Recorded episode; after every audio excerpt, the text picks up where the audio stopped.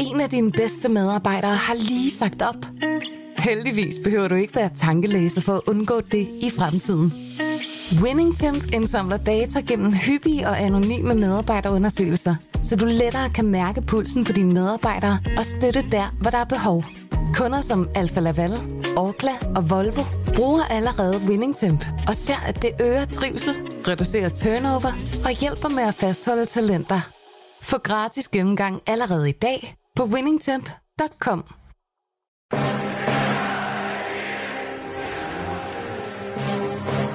Velkommen til programmet Hitlers Æseløer, et program om bøger om den anden verdenskrig. Mit navn er Jarl Cordua. Den anden verdenskrig blev indledt den 1. september 1939 af det nazistiske Tysklands overfald på Polen. Der var tale om en racistisk råbringskrig, der kostede mellem 55 og 70 millioner mennesker livet, og hvor nazisterne systematisk myrdede jøder, romager og slaviske befolkningsgrupper og politiske modstandere og alle andre, der ikke passede ind i deres forestillinger om et ensartet folkefællesskab. Nazisterne de blev i årene efter krigen dømt ved krigsforbryderdomstolen i Nürnberg, og flere af deres organisationer, såsom Nazistpartiet, SS og Gestapo, ja, de blev alle sammen stemplet som ulovlige forbryderorganisationer. I den her serie, som vi har valgt at kalde for Hitlers Æseløer, præsenterer vi nogle af de mange bøger, som i disse år udkommer om den anden verdenskrig.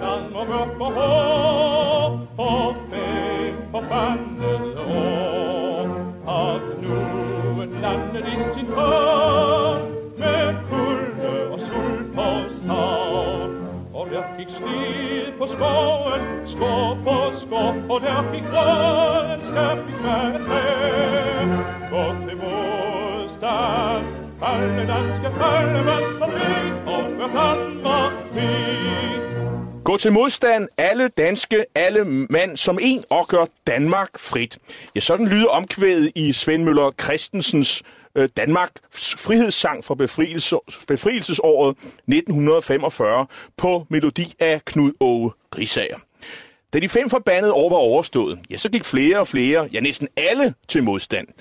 Men sådan forholdt det sig slet ikke i begyndelsen af Danmarks besættelse i 1940.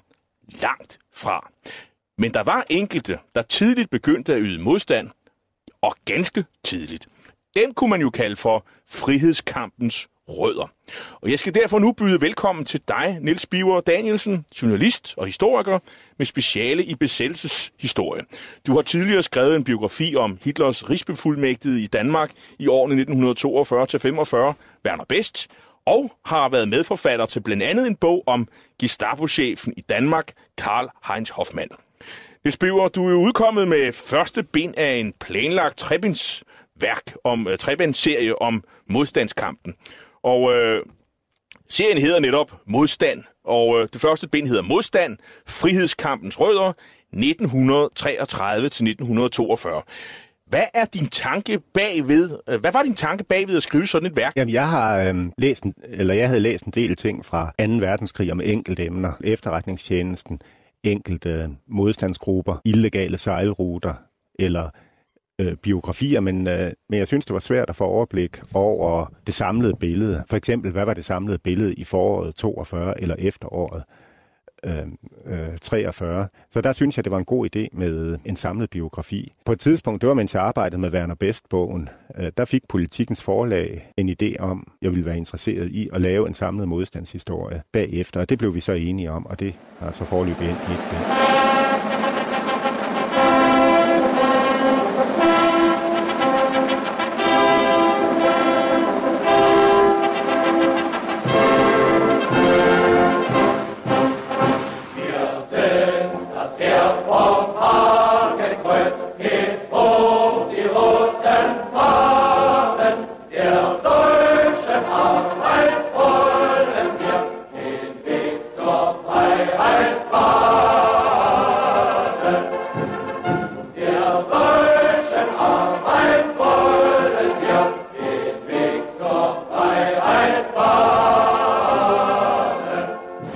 Korsets her, der vil bane vejen for friheden.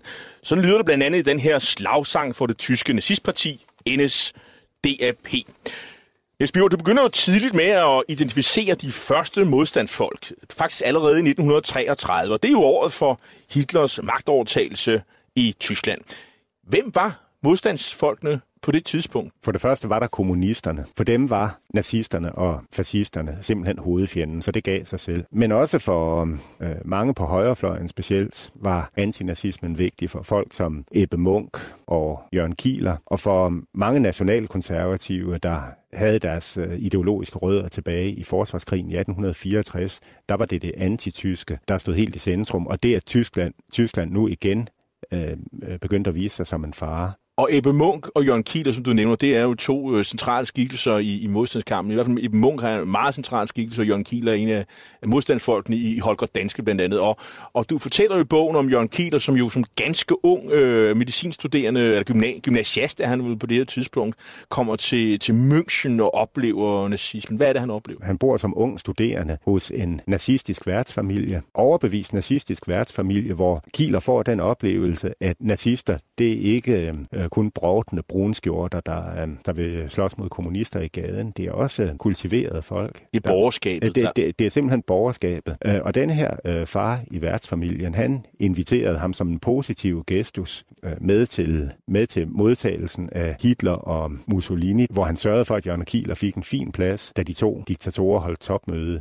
i München, og hvor øh, 10.000 af mennesker var i gaderne. Altså den rus, den masse suggestion, øh, suggestion, han oplevede ved den lejlighed, den gjorde et helt afgørende indtryk på ham. Han blev antinazist på det? På det. Han, han blev antinazist. Det var nu altså begyndt nogle år i forvejen, for han, han kom fra en lægefamilie, hvor man havde øh, råd til at køre på bilferie øh, i Tyskland. Der oplevede han på et tidspunkt, hvor de kørte ind i øh, i en by, at der stod, øhm, at denne by er judenfrej. Eller judenregn. Ja, ja ju, judenregn, rigtigt. En, øh, en, en anden, man kunne, man kunne fremhæve her, som bliver også en, også en rigtig central skikkelse senere hen i, øh, i modstandskampen, det, det er jo Frode Jacobsen. Han er vel også en af rødderne. Ja, det er, øh, Hvordan? det, øh, det er også antinazismen, der spiller en rolle her. Øh, og også for hans vedkommende er det rejseoplevelser. Han øh, blaffede og øh, tog på cykelferie i Tyskland med, øh, gennem mange år tilbage i 20'erne. Det var det første år efter Hitlers magtovertagelse i 33. Der var han en kort periode øh, kurér for øh, nogle trotskistiske kredse i København, altså tilhængere af den russiske revolutionsfører Trotsky, øh, kurér mellem dem og øh, så nogle af deres ligesindede i øh, Hamburg. Men øh, der var der på et tidspunkt, hvor han ikke kunne møde dem, eller hvor han ikke kunne træffe dem i, Ham, i Hamburg, som det var meningen, han skulle møde, for de var blevet taget af Gestapo. Øh, og der var, der var han selv blevet lidt for varm på det tidspunkt, altså øh, lidt for meget i fare for at blive pågrebet, så han stoppede som kurér. Men han var, han, han var meget engageret med antinazistiske kredse. Og han øh, var jo også gift med en, øh, en tysk-jødisk kvinde. Ja, det blev han øh, øh, nogle år senere. En kvinde, der øh, hun kom til Danmark for at egentlig med det formål at rejse til Palæstina, for at være med til at opbygge en jødisk stat der. Men øh, så blev hun så i Danmark. En af dem, som øh, også senere hen øh, hvad skal man sige, er, med, øh, er med i modstandsbevægelsen, men som i første omgang øh, sådan bliver sådan lidt betaget af, hvad der foregår. Og, og hun var jo ikke den eneste, det skal vi jo understrege. Det var der mange, der blev. Nu fremhæver jeg alle dem, som faktisk øh, fik afsmag fra det fra starten af. Men øh, det er sådan en som Hedda Lund, som på et tidspunkt er, er hun forlovet med, med en, en, en, en SS-officer. er det, øh, det er nok nærmest et sværmeri, men hun er også ligesom Jørgen Kieler på studieophold i Tyskland. Og hvis jeg husker rigtigt, så... Øh, ej, det var ikke sønnen i hendes øh, værtsfamilie, men det er en ung SS-officer, øh, som, hun, øh, øh, som hun løber ind i og bliver glad for. Og så vil han vise hende noget specielt, noget positivt, og så cykler de sammen hen forbi en, øh, en halvvejs nedbrændt synagoge, øh, og så, vi, så viser han den frem for hende som, øh, som et tegn på den revolution, der er ved at ske i Tyskland. Øh, og hun bliver jo øh, rystet og skynder sig hjem, og øh, hun ser jo aldrig Karl Heinrich igen. En, øh, en, en, en anden øh, sådan vigtig rekrutteringskilde, kan man sige, det, det er jo de frivillige, der tager til Finland. Altså, der er jo øh, en, øh, ty, øh, hvad hedder det, Sovjetunionen overfalder jo Finland i, i 39, og der blev jo så opstillet en, øh, en, en her, eller en mindre her, kan man sige, af, af danske frivillige. Blandt dem er der jo flere, der, der senere hen går ind i, øh, i frihedskamp, modstandskamp. Ja, der er mange. For øh, der er to hovedgrupper blandt dem, der øh, melder sig frivilligt. Altså de, er, altså de er stort set alle til højre for midten. Flertallet af dem er borgerligt nationale. Mange af dem er stærkt nordisk orienterede. De opfatter simpelthen Finland som, øh, et broderland. Ja, som et broderland, og, øh, og forsvaret mod Sovjetunionen som et forsvar for Nordens østgrænse. Og så er de vel også antikommunister, det er jo vigtigt at ja, få med her. Ja, ja så, øh, og så er de helt klart også antikommunister. Men, øh, men øh, først og fremmest nordisk orienterede, borgerligt nationale, de bliver senere øh, kernetropperne i for eksempel den første Holger Danske gruppe, øh, og altså i den, i den første aktive borgerlige modstand. Men så, øh, så en anden gruppe, det er dem, øh, for hvem antikommunismen er det helt centrale. Kampen mod Sovjetunionen, og hvor man kan få fornemmelsen af, at øh, øh, nu førtes den kamp i Finland, øh, den kunne lige så godt være blevet ført i Ungarn eller Rumænien, øh, for den sags skyld. Øh, antikommunismen, øh, og mange af dem øh, var danske nazister, og de gik ikke ind i modstandskampen, men mange af dem gik tværtimod til Frikorps Danmark da og, der blev værvet til Østfronten. Og der kan man sige, Christian von Schalburg, øh, som jo senere øh, kom til at lede øh, Frikorps Danmark, øh, var jo også med i Finland som officer. Ja. Og var en af de helt centrale på, på, på den del af, af, af, af, på den del, som du lige øh, beskrev før, altså dem, der var antikommunister ja. øh, først og fremmest. Altså Frikorps Danmark er jo så i eftertiden øh, øh, ubetinget blevet betragtet som øh, odiøs. De fik alle over en kamp, altså mindst øh, halvandet års fængsel efter krigen. Men i 1930'erne, der var selve det, øh, det, at man var nazist, det var ikke absolut ekskluderende, selvom det var noget, øh, øh de fleste danskere tog afstand fra. Schalburg var en populær officer i Livgarden, og han, øh, han havde tæt tilknytning til kongehuset, og da han tog afsted til Finland, så fik han et brev fra dronning Alexandrine, der ønskede ham held og lykke. Selvom han var, på det tidspunkt var han kendt som øh, en fremtrædende nazist. Men øh, de danske kom jo ikke i kamp i, i Finland, hvor, hvor de var, i øvrigt var meget forbitret over, øh, men, og kommer så hjem igen i, i øvrigt i, i finske uniformer. Øh, så de så må aflægge. Øh, og så øh, sker der øh, alle mulige andre ting i Danmark. Vi blev faktisk øh, besat. In den Morgenstunden des 9. April landeten zum Schutze der norwegischen und dänischen Neutralität in zahlreichen Häfen Norwegens und Dänemarks deutsche Truppen. Eine in der Seekriegsgeschichte beispiellose Leistung. An Bord eines der Transportschiffe kurz vor Beginn der Aktion. Die letzte Befehlsausgabe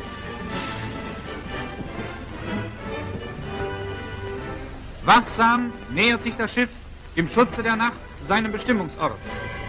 Opråb til Danmarks soldater og Danmarks folk. Vi hører her øh, opråbet proklamationen øh, til det danske folk og danske soldater i, i statsradiofonien i 9. april 1940.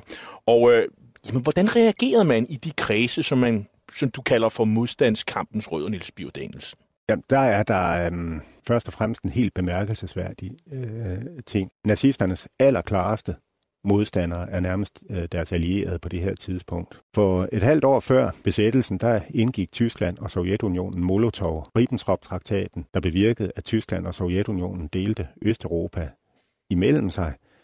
Og de danske kommunister øh, fulgte trop, så de kommenterede ikke den tyske besættelse på nogen negativ måde.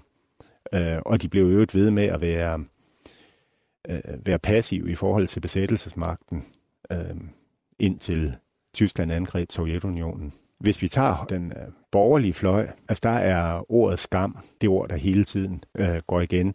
Skammen over, at man gav op uden militær kamp. Følelsen af, at der var et eller andet, man måtte gøre for at genoprette Danmarks ære. Og så skal man ikke glemme, at øh, rigtig mange danskere øh, simpelthen reagerede flematisk. De stod mere eller mindre og kiggede på, at tyskerne øh, marcherede ind og øh, reagerede med nysgerrighed. Øh, og nogen gik så langt som til at give den chokolade eller udveksle cigaretter og stå og øh, småsnakke. Øh, det var der altså temmelig da- mange danskere, der gjorde. Ja, der, du har nogle eksempler på, at der var nogen, der ligesom ville blære sig med, at de kunne tale tysk, og de kunne sådan tale med de her fremmede mennesker, der kom, og ligesom, ligesom se, hvor, hvor, hvor udadvendt og, og, og kosmopolitisk jeg er, jeg kan tale med de her mennesker. Altså, der var ligesom den, øh, det, det var der for nogle iagtagelser på, som, som nogen, der var vildt farvet over, at, at man ligesom kunne indlade sig på det. Ja, og da, øh, og da tyskerne ankom øh, øh, til Aalborg øh, lufthavn, som de fik kontrol over uden kamp, øh, så, øh, øh, så dukkede øh, øh, den lokale avises reporter op og fik en kommentar fra den tyske chef der, som han kunne øh, øh, få med i øh, sin avis samme eftermiddag. Men der, altså, der blev jo kæmpet øh, i et vist omfang, i, i hvert fald ved, ved grænsen blandt andet, øh, og i Sønderjylland, og, og, og også kort øh, ved Amalienborg.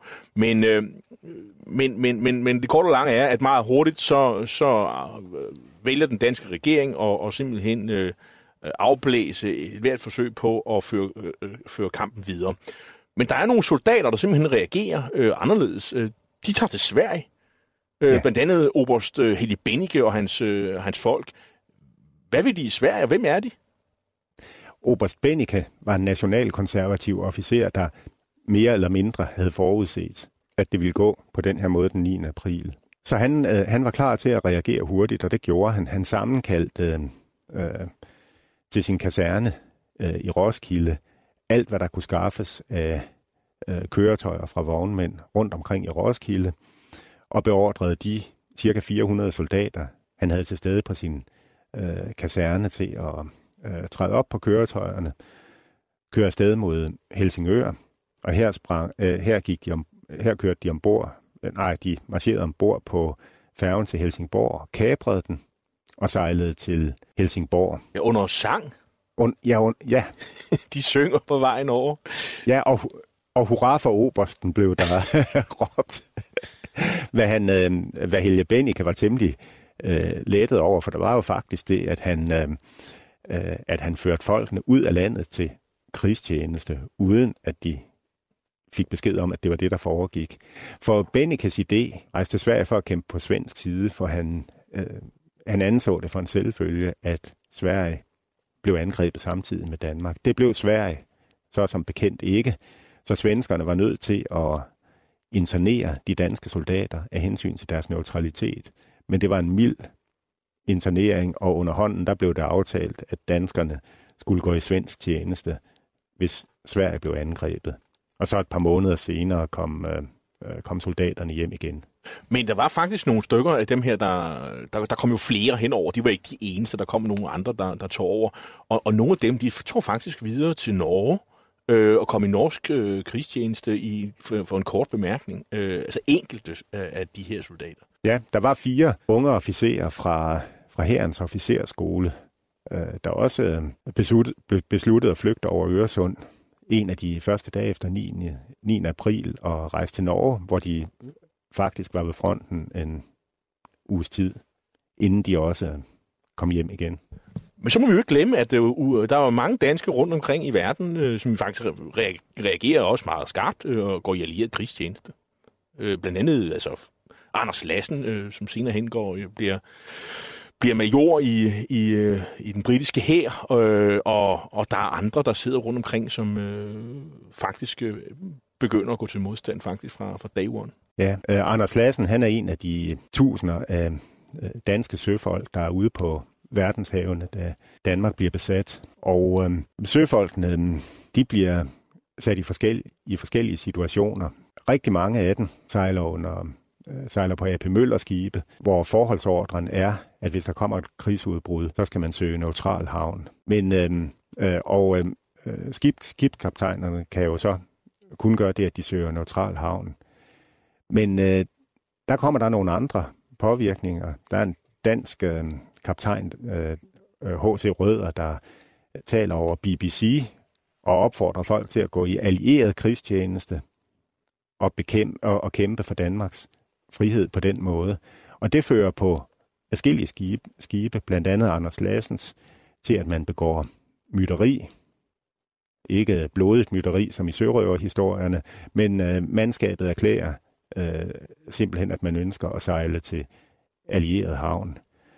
Og øh, under den, øh, øh, og i, altså i andre havne, øh, for eksempel fragtskibe, der ligger i øh, britiske havne, der bliver, øh, der bliver skibene simpelthen beslaglagt øh, øh, af britterne. Og på den måde kommer langt de fleste søfolk, der øh, der befinder sig på verdenshavene, til at sejle i allieret tjeneste.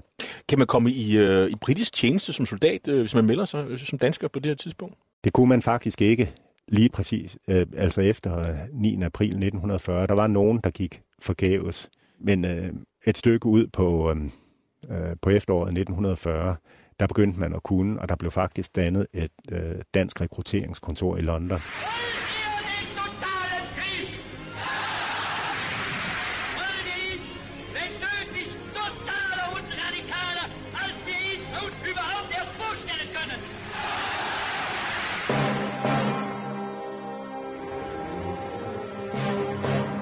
Du lytter til Hitlers Æseløer på Radio 24 /7, et program om bøger om 2. verdenskrig med Jarl Cordua. Og i dag har vi besøg af Nils Biver Danielsen, der er forfatter til øh, trebensværket, det planlagte trebensværk Modstand, øh, der handler om frihedskampens rødder 1933-42, der er udkommet på politikens forlag. Og øh, vi er kommet forbi den 9. april, øh, hvor øh, af, af modstanden i de, i, i de små begynder at spire, øh, både i Danmark og uden for landets grænser. Og de første foreninger, der sådan bliver dannet, sådan, øh, som man kunne sige, øh, er sådan, øh, for, forløberen for, for modstandsgrupper, det er sådan nogle, der begynder at, at, at lave terrænsport. Man begynder at... Hvorfor går man til terrænsport pludselig? Hvorfor bliver det så populært? Det var faktisk noget, der, øhm, der havde en ret øhm, til, øh, til forladelig anledning. Den danske her eksisterede stadigvæk som følge af samarbejdspolitikken. Men det var en her, der var kørt ned på vågeblus. Man indkaldte kun et minimum af værnepligtige, og det betød, at befalingsmændene og de yngre officerer ikke havde noget at lave. Så simpelthen for at skabe meningsfuld beskæftigelse for øh, befalingsmændene, der, øh, der begyndte militær kredse og, øh, øh, øh, og agitere for øh, værdien af øh, terrænsport ud fra sådan motiv om at holde den nationale ånd oppe og et sund, en sund sjæl i et sundt lægeme. Så for mange af terrænsportsgrupperne blev, øh, blev ledet af befalingsmænd øh, fra hæren. Og på den måde fik øh, et ret, ret stort antal unge mænd øh, opøvet militære færdigheder. Og jeg synes faktisk, det er øh, lidt overraskende, at i løbet af, øh, i løbet af de første par år efter krigen, at øh, at tyskerne havde så lidt blik for, at der øh, faktisk var noget under udvikling her, der kunne blive farligt senere. En af de foreninger, der også blev dannet, det er foreningen Vederen i Valby. Hvad, hvad foregik der i foreningen Vederen i Valby? Det var en øh, øh, kreds af borgerligt nationale mænd med udgangspunkt i nogle øh, meget bofaste folk i, øh, i Valby med et øh, stort netværk. Kernen af folken i Vederen, det var, det var nogen, der havde tilknytning til KU. Og de gik, øh, øh, de gik sammen for at finde frem til en eller anden måde at lave modstand på. Men de var, de var faktisk ret rådvillige i begyndelsen, for Tyskland i sommeren 1940, 1940 øh, øh, var fuldstændig overmægtigt, og i virkeligheden så så det ud til, at Danmark ville være under besættelse en generation frem. Tyskerne var simpelthen... Øh, Man har lige banket fran- franskmændene på ja, seks uger. Ja. Så hvad, så hvad kunne man egentlig gøre? Det vigtigste, man slog ind på, det var en kompromilløs kamp mod de danske nazister. Det, da, øh, det handlede om at holde øh, øh, den danske nation øh, og folkefællesskabet øh, intakt, og sørge for at øh, udstøde forræderne. Og i og med, at de danske nazister havde taget parti for besættelsesmagten straks efter tyskernes ankomst, så blev de naturligvis og med rette øh, betragtet som øh, forrædere. Og det var sådan noget som for eksempel en øh, nat, hvor man øh, i løbet af få timer øh, satte øh, øh, øh, sat markat op på flere hundrede butikker, der var ejet af nazister, eller som har annonceret i nazistiske aviser, hvor der stod nazisvin eller et eller andet. Og når der var øh, øh, nazistiske optog eller et eller andet, øh, så gik man i slagsmål med den. Mest udpræget i november 1940, hvor nazisterne faktisk forsøgte at komme til magten og skubbe øh, regeringens Stavning til side. En del af optakten til det, det var en øh, manifestation ved den lille hornblæser på Rådhuspladsen i København, men det blev ikke særligt overbevisende for folk fra blandt andet Vederen. øh, trængte igennem politikæderne og gik løst på, løs på den, og i de fleste tilfælde så var det nazisterne, der fik bank. Hvordan udviklede foreningen Væderens øh, som sige, øh, aktiviteter så? De blev udvid, øh, udvidet afgørende i efteråret 1941, for de mænd her, om, altså hvis jeg husker rigtigt, det var måske omkring øh, det var måske omkring 50 personer, de ledte med, ly, altså med lys og lygte efter måder at gøre modstand øh, på, og det var i lang tid ikke særlig indlysende, øh, hvordan man kunne gøre det. Fra sommeren 1941 kunne man også så småt begynde at lure kommunisterne af med, hvordan de gjorde. Men efter øh, demonstrationerne i november 1941 mod antikominternpakten, mod, øh, øh, mod Danmarks deltagelse i den øh, politiske alliance mod verdenskommunismen, der konkluderede øh, folk i Væderen, at der var grundlag for et illegalt blad. Det første borgerlige illegale blad med navnet De Frie Danske. Og det blev lavet med meget primitive øh, øh midler hjemme i et af medlemmernes lejlighed. En anden skikkelse, som nu går vi sådan uden for København, det er en Hans Mørup i Åben Rå. Hvad er det, Hans øh, Mørup i Åben Rå, han, øh, han foretager sig på det her tidspunkt? Han er en stærkt national mand. Tidligere KU'er, der gik ud af KU, fordi øh, selv de konservative ikke ville øh, være med til en aktiv sydslesvig-politik, der var stærkt provokerende over for Nazi-Tyskland. Men det, øh, det gjorde Mørup og hans kreds. Og mens der øh, stort set ikke var andre, der kunne se muligheder for modstand, så var, så var hans Mørup på den linje næsten lige fra besættelsestidens start. Og noget af det, han satte i gang, øh, det var dels ter, øh, terrænsport, øh, men først og fremmest så øh, øh, indbød han folk, han kunne stole på til et øh, netværk, der havde sit første møde på et hotel i Åben Rå i august 1940, hvor man vidste, man kunne stole på en andens disk- diskretion, drev efterretningsvirksomhed, øh, øh, hjalp folk på flugt, drev antinazistisk, antinazistisk arbejde, og et par år senere, da mulighederne kom, så blev det også til modstand. Tyskerne, de øh, undertrykker det frie ord faktisk, allerede faktisk før besættelsens øh, start. Øh, det hørte vi om før. Men, men der er jo skikkelser, der forsøger alligevel at, at begynde at på en eller anden led, måske ikke så åbent, men, men i hvert fald nok til, at tyskerne reagerer øh, på, på, på foredragsturnéer og, og, og andre steder, hvor de ligesom møder op på møder og så videre. Blandt andet en, øh, en historiker, der hed Wilhelm Lacour. Øh, der var også andre, for eksempel Dansk Samlings øh, ledende skikkelse, Arne Sørensen, øh, Christmas Møller ikke mindst, og, øh, og der var også en række socialdemokrater, øh, ledende socialdemokrater. Men sådan ligesom Wilhelm Lacour, som jo... Øh, øh, hvad, hvad er det, man har imod ham fra tysk side, og hvordan reagerer man? Wilhelm Lacour var en stærk øh, nationalkonservativ men Den øh, type, der havde sine åndelige rødder tilbage i kampene i, i 1864. Og han var, han var gymnasielærer i øh, Birkerød, men brugte øh, al den tid, han kunne få til rådighed til at rejse rundt i landet og holde foredrag. Og det, der var hans ærne, det var at opfordre folk til en afvisende holdning over for nazisterne. Til et nej til enhver form for den aktive imødekommenhed, som, øh, som specielt udenrigsminister Erik Scavenius stod for. Og de budskaber, dem fremsatte han dels ved dagligstuemøder forskellige steder i landet, og ved andre lukkede møder, der nogle gange kunne være ret store, med op til et par hundrede tilhører. Og både øh, de danske myndigheder og besættelsesmagten de fik hurtigt fornemmelsen af, at øh, det var farligt det her. Allerede i 1941 fik Lacour en hæftestraf, og han blev direkte kaldt op i Udenrigsministeriet og bedt om at indstille sin virksomhed, og det nægtede han at gøre. Han fortsatte, og så til sidst så skete der det øh, virkelig bemærkelsesværdige i forhold til samarbejdspolitikken, at den tyske krigsret greb ind over for ham og øhm, dukkede op på hans bopæl for at afhøre ham, og øhm, han, øh, han sad en uges tid i tysk krigsarrest. Derefter blev han så overleveret til de danske myndigheder, der fik mulighed for, øh, for at føre sagen. Men budskabet var klart øh, man var nødt til at idømme Lacour en hård, en hård straf og sætte ham ud af billedet permanent.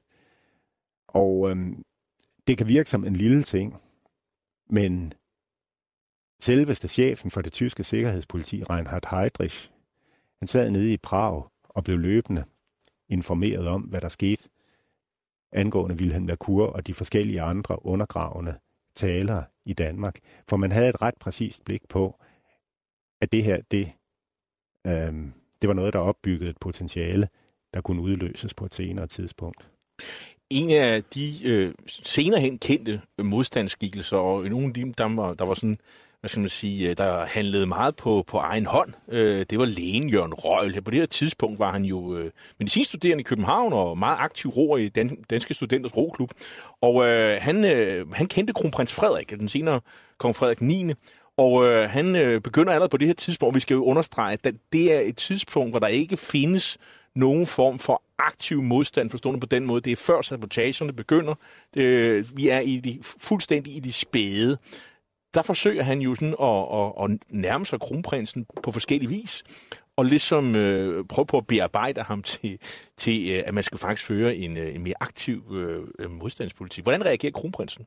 Niels Bjerg Danielsen. Jamen, kronprinsen, han reagerer sådan. Altså, øh, Røgl, han havde, øh, han havde muligheden for at opsøge ham, fordi de havde et klubfællesskab øh, tilbage fra Danske Studenters Roklub. Det var så et år siden, de havde øh, set hinanden. Og Jørgen Røgl kommer med sin, øh, en ret bemærkelsesværdig øh, opfordring til, at øh, øh, han synes, det er vigtigt med aktiv modstand, og han er ved at samle en kreds af yngre officerer, der skal gå øh, i spidsen. Og kronprinsen, øh, han lader som om, han ikke hører det, og så snakker han videre om noget andet, øh, om et eller andet, der foregik i roklubben, eller sådan noget, og så, øh, så takkede Røgl af, og så prøvede han ikke at komme der, igen. Der kom ikke noget der, så man kan sige, kronprinsen han havde måske et politisk gehør, der var, der var der, der, der fungerede nogenlunde i, i, i, i hvert fald. Øhm, men så har vi så øh, øh, hæren efter 9. april. Hvordan, hvordan reagerer man i hæren? Altså, den har jo også en, en efterretningstjeneste, øh, eller sektion hedder det på det her tidspunkt. Hvad, hvordan, hvad gør man så? Jamen, det er igen det med, at hæren forbliver intakt som følge af samarbejdspolitikken. Så øhm, øh, de officerer, der var placeret i Generalstabens efterretningssektion, altså hos hæren, og i Marinestabens efterretnings, øh, efterretningssektion, Søværnet, de havde stadigvæk deres officielle pligter, som de passede. Men de var alle sammen fra første dag indstillet på at arbejde til gavn for de allierede. Så det blev en sideaktivitet. De havde et stort netværk landet over, først og fremmest gennem forskellige officerer, som øh, de kunne stole på, hvor de indsamlede øh, oplysninger, som kunne være interesse for de allierede. De blev så sendt til London via Stockholm, hvor Ebbe Munk, som vi tidligere har talt om, sad som et centralt forbindelsesled. Det var noget, øhm, britterne satte stor pris på. Først og fremmest de efterretninger, der kom om skibsbevægelser, bemærkelsesværdigt nok, øhm, så øhm, forblev officerernes aktiviteter uopdaget. De blev sat ud af spillet den 29. august 1943, da regeringen gik af. Men indtil da, der lykkedes det, at undgå, øh, der lykkedes det dem at undgå, at tyskerne overhovedet fik mistanke til dem. En af de øh, øh, officerer, som jo øh, vil afsted og, og, og slås mod, øh, mod tyskerne, det er Thomas Sneum. Og øh, nu skal vi høre øh, lidt om hans øh, farfulde flyvefærd over Nordsøen, som foregår i en øh, de Havilland Moth. Hvordan det lyder, når man tager øh, øh afsted fra en de Havilland Hornet Moth.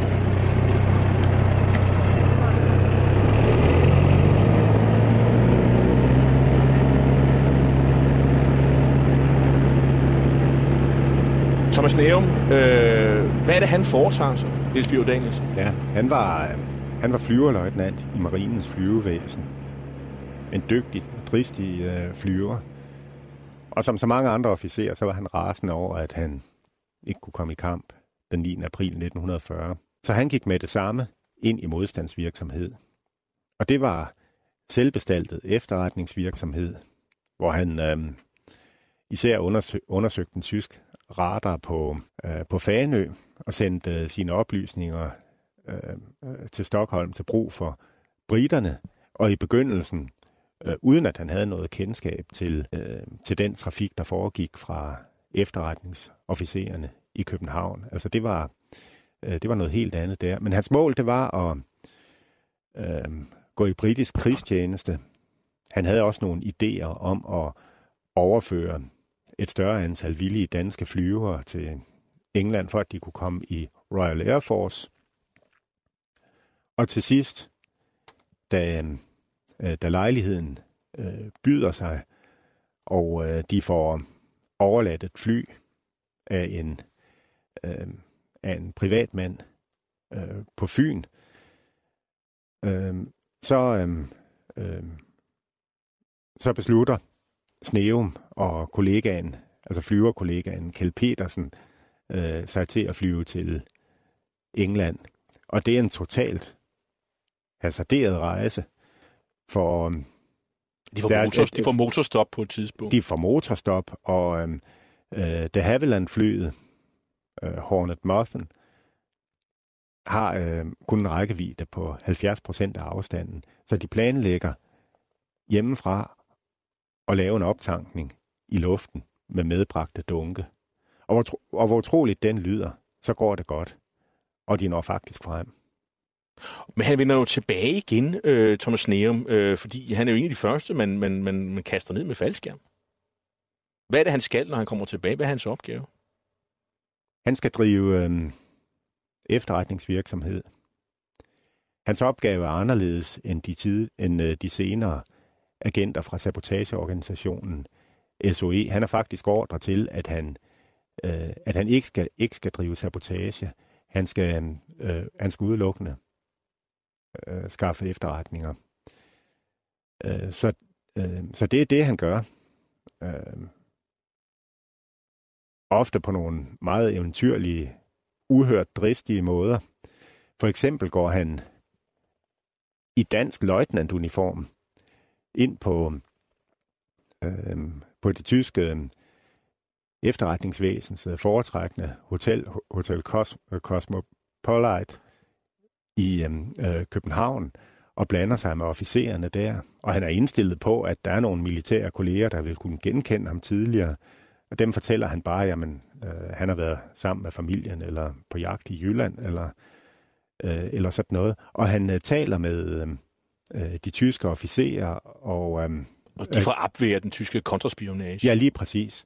Øh, og altså lytter til, snak, øh, lytter til den snak, der øh, kører, mens folkene øh, altså mener, at de er i en situation, hvor de kan tale øh, fortroligt, og der får han en utrolig masse øh, værdifulde ting at vide. Hotel Cosmopolit ligger jo ikke, øh, eksisterer ikke mere, men det ligger sådan på, på hjørnet Store Kongensgade, Goddersgade. I dag ligger der Jyske Bank øh, blandt andet, men man kan godt se udefra, at der har været et hotel, og det er meget tæt på Kongens Nytorv. Øhm, og på et tidspunkt, øh, der, der planlægger han jo et, øh, et øh, sådan ret bizart attentat på selveste Heinrich Himmler med bue og pil. Kan du ikke fortælle øh, lidt om, hvad, hvad handler det om? Det øh, handler om, at øh, Thomas Neum er øh, ultimativt imod øh, tyskernes tilstedeværelse i landet, og han får øh, den idé, øh, at han vil øhm, øh, at han vil dræbe en fremtrædende nazist. Og så kommer han under vær med, at en fremtrædende tysker, øh, øh, der har været i Norge, skal gøre holdt i Danmark, på, altså at, have, øh, at være et halvt dag, en, en halv dag i centrum af København, inden han tager videre til Berlin. Det får han af videre kontakter i Kastrup Lufthavn. Og så øh, gør han sig klar med bue og pil, i hvert fald i følge det, han fortæller mange år efter krigen, øh, klar til at skyde den her fremtrædende tysker i en lejlighed, han har fået adgang til, fordi den kvinde, der bor der, øh, er en, han tidligere har været kæreste med. Øh, og så gør han sig klar. Men han får så at vide, at, øh, at øh, den fremtrædende tysker har fået et utilpassestilfælde, og derfor er taget direkte til Berlin alligevel. Og det viser sig, at tyskeren er SS-rigsfører Heinrich Himmler. Og det er jo spændende, for det er, Altså man ved jo, hvordan det gik i Tjekoslovakiet, da Reinhard Heydrich året efter blev myrdet, så hvad det ikke kunne have fået af konsekvenser i Danmark, hvis øh, Heydrich havde modtaget Sneums pil der. It's a long way to Tipperary. It's a long way to go. It's a long way to Tipperary, to the sweetheart.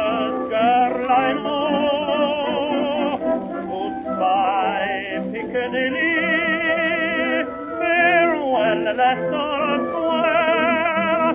It's a long, long way to Tipperary, but my heart's right there. It's a long way to Tipperary. It's a long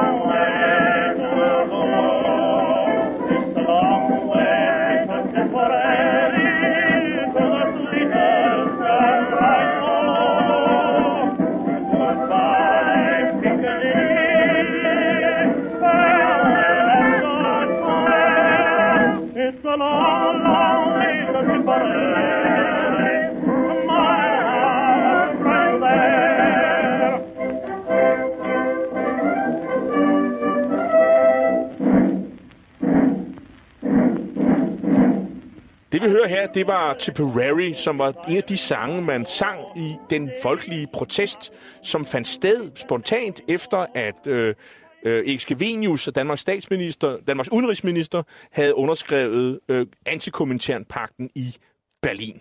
Underskrivelsen af antikommentærenpakten, det er jo det, der virkelig får sat lidt skub i, øh, i, i modstandskampen, fordi øh, man har jo interneret øh, kommunisterne, øh, det gjorde man allerede i sommeren 1941, og, øh, og nu underskriver man antikominternpakten, og det er der jo øh, stor modstand om, rimelig bredt. Og det er også der, hvor de danske gesandter, altså dem ambassadørerne, vil man kalde dem i dag, de, øh, en hel del af dem bryder simpelthen med København, blandt andet den danske gesandt i, i, i London. Og øh, kan, kan du ikke sige, hvad det får af, af efterspil? Øh, hvad, hvad, hvordan reagerer man i København? Der er jo en stor demonstration i, i København. Jamen, det, øh, det er simpelthen den første folkelige markering mod samarbejdspolitikken. For det her, at man stiller op side om side med alle Hitlers lydstater øh, og skriver und, øh, øh under på en politisk alliance mod Sovjetunionen, det synes rigtig mange danskere er et skridt for meget. Og det er mm, altså meget for forudsigeligt, så er det KU og andre unge nationale, der tager initiativerne i København. Studenter, der dengang faktisk gik rundt med studenterhuer, øhm, øh, de var øh, tit, tit nogle af de tidligst reagerende i den slags situationer. Men det, der var bemærkelsesværdigt, det var, at der var mange andre mennesker, der kom på gaderne. Butiksejere, funktionærer. Øhm, og øhm, altså simpelthen almindelige, solide øh, borgere. Og det viste sig, da det københavnske politi greb ret hårdt ind. Øhm, altså hvad, øhm, øh, hvad man fik med på stationerne af arrestanter, det var en meget mere blandet gruppe, end man havde forestillet sig. Noget af de allerførste, som, hvor man virkelig kan se, at der bliver skabt øh, modstand, det er jo de, de, de illegale blade. Der er blandt andet studenterne, der laver en efterretningstjeneste. Øh, der er de frie danske, har vi nævnt. Øh, altså, der sker jo sådan en, en opblomstring. Hvor, hvornår sker det? Det sker i efteråret 1941 først og fremmest hos kommunisterne. Hvor kommunisterne havde øh, forberedt at gå under jorden, øh, fordi de regnede med, at Tyskland og Sovjetunionen på et eller andet tidspunkt ville komme i krig. Og dermed ville nazisterne være hovedfjenden igen. Kommunisterne havde direkte forberedt sig på, øh, på at kunne lave illegale blade, og øh, øh, tre måneder efter det tyske angreb, øh, så udkom den første kommunistiske illegale avis, der kort tid senere får navnet Land og Folk.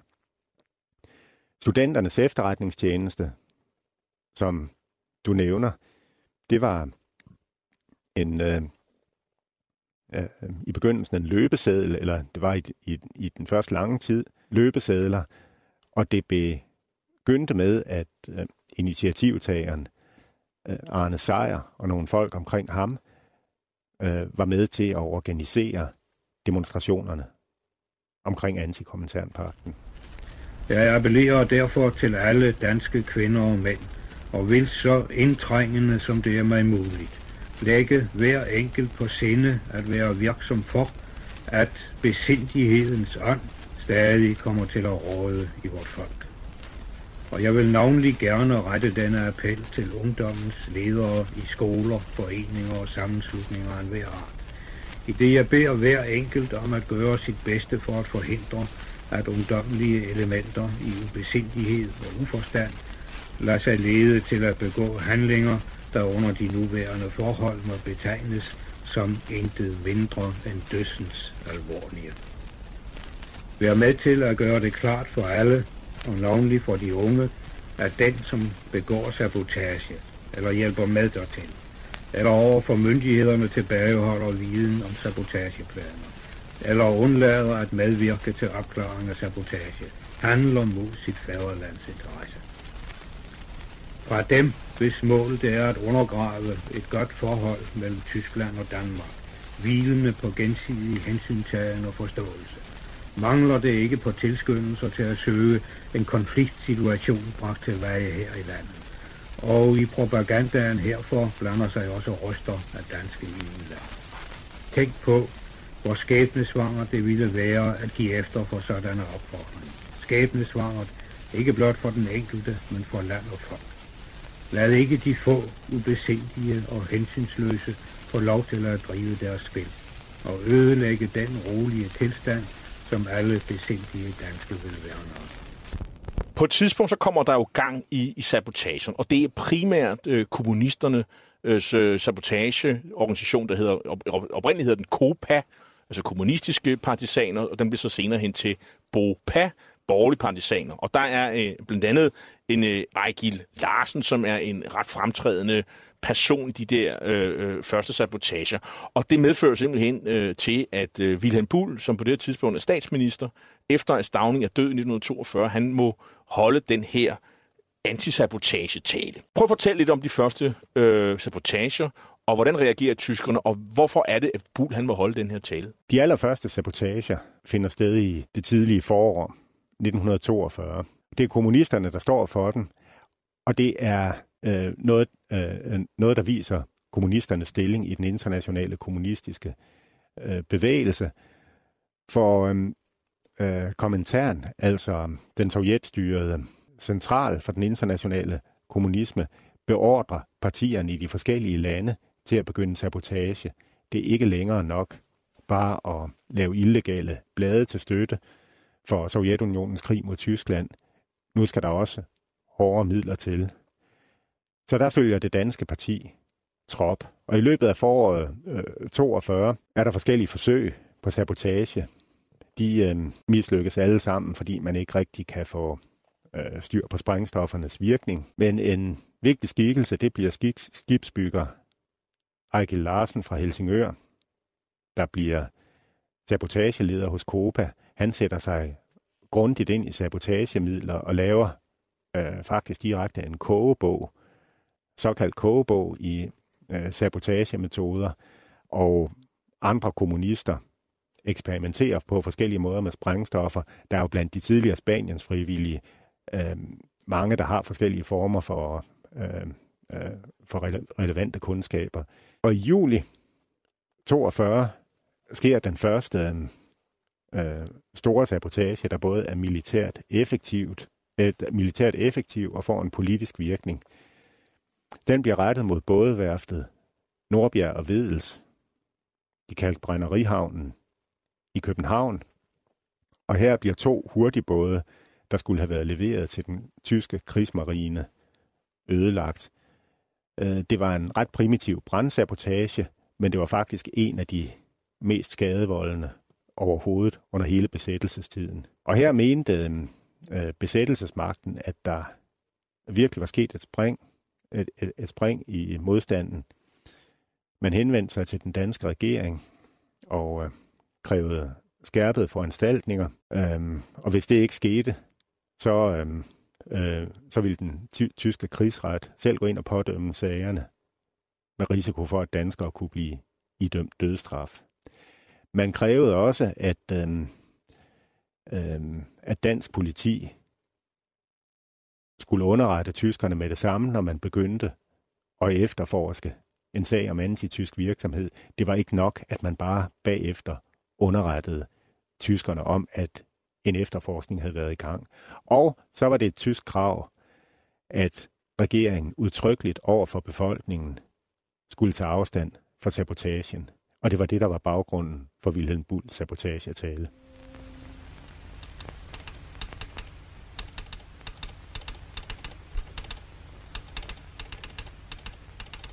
Thomas Neum, som vi talte om før, han, øh, han kommer til Danmark blandt andet med, med en radiotelegrafist. Og, øh, og, og de radioer, de har med fra, fra, fra, fra London, de, de fungerer simpelthen ikke. Og så midt i det hele, så er der jo en, øh, en ingeniør, Dus Hansen, som pludselig faktisk udvikler en radio, som de kan bruge. Øh, og senere hen øh, udtaler britterne jo, at, øh, at, at Dus Hansens bidrag, det er sådan set en af de største bidrag, øh, som, som Danmark overhovedet har, har ydet øh, i kampen mod tyskerne.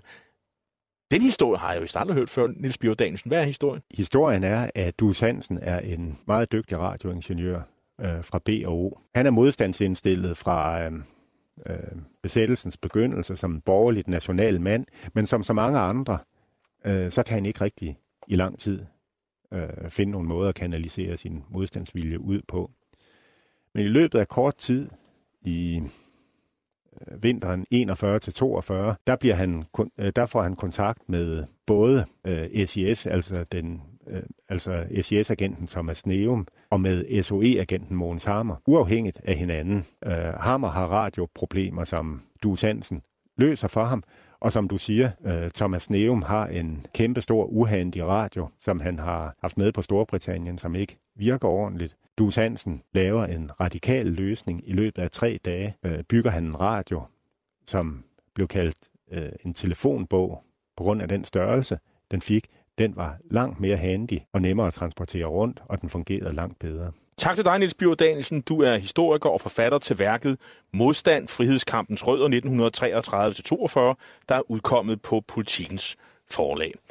Hitlers æseløer er færdig for i dag. I teknikken sad Nikolaj Kirk. Jeg hedder Jarl Cordua og er vært og tilretlægger af programmet. I kan genhøre dette og tidligere programmer af Hitlers æseløer som podcast via vores hjemmeside radio247.dk. Vi slutter med tysk populærmusik fra 1941 med en af Nazi-Tysklands tv-værtinder, sangerinden Ilse Werner og Ja, das ist meine Melodie. Tak til lytterne og på genhør.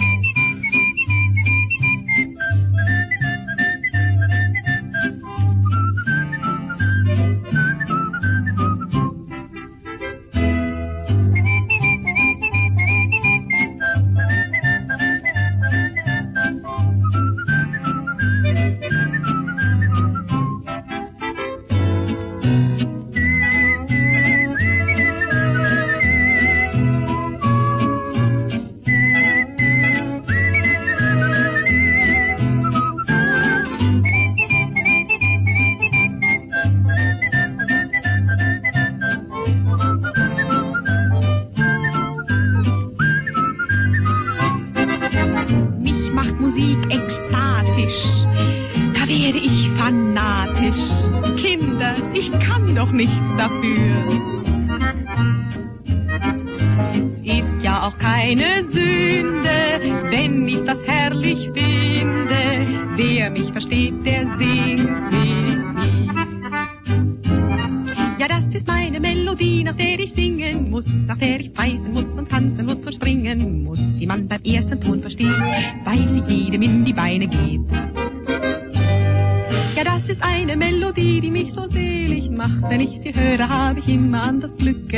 Doch bitte sag mir, liebt ihr sie, meine kleine Lieblingsmelodie.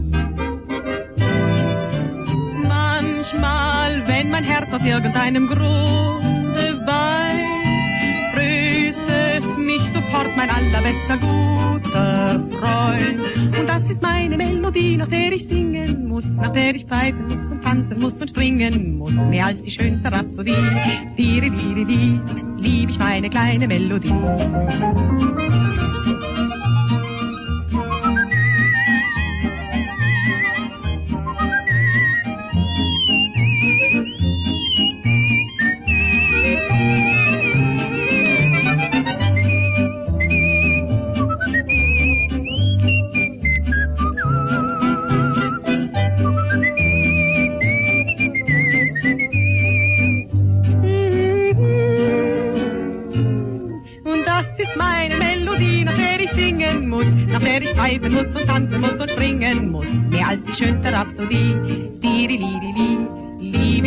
Ich kleine Melodie. En af dine bedste medarbejdere har lige sagt op. Heldigvis behøver du ikke være tankelæser for at undgå det i fremtiden. WinningTemp indsamler data gennem hyppige og anonyme medarbejderundersøgelser, så du lettere kan mærke pulsen på dine medarbejdere og støtte der, hvor der er behov. Kunder som Alfa Laval, Orkla og Volvo bruger allerede WinningTemp og ser, at det øger trivsel, reducerer turnover og hjælper med at fastholde talenter. Få gratis gennemgang allerede i dag på winningtemp.com.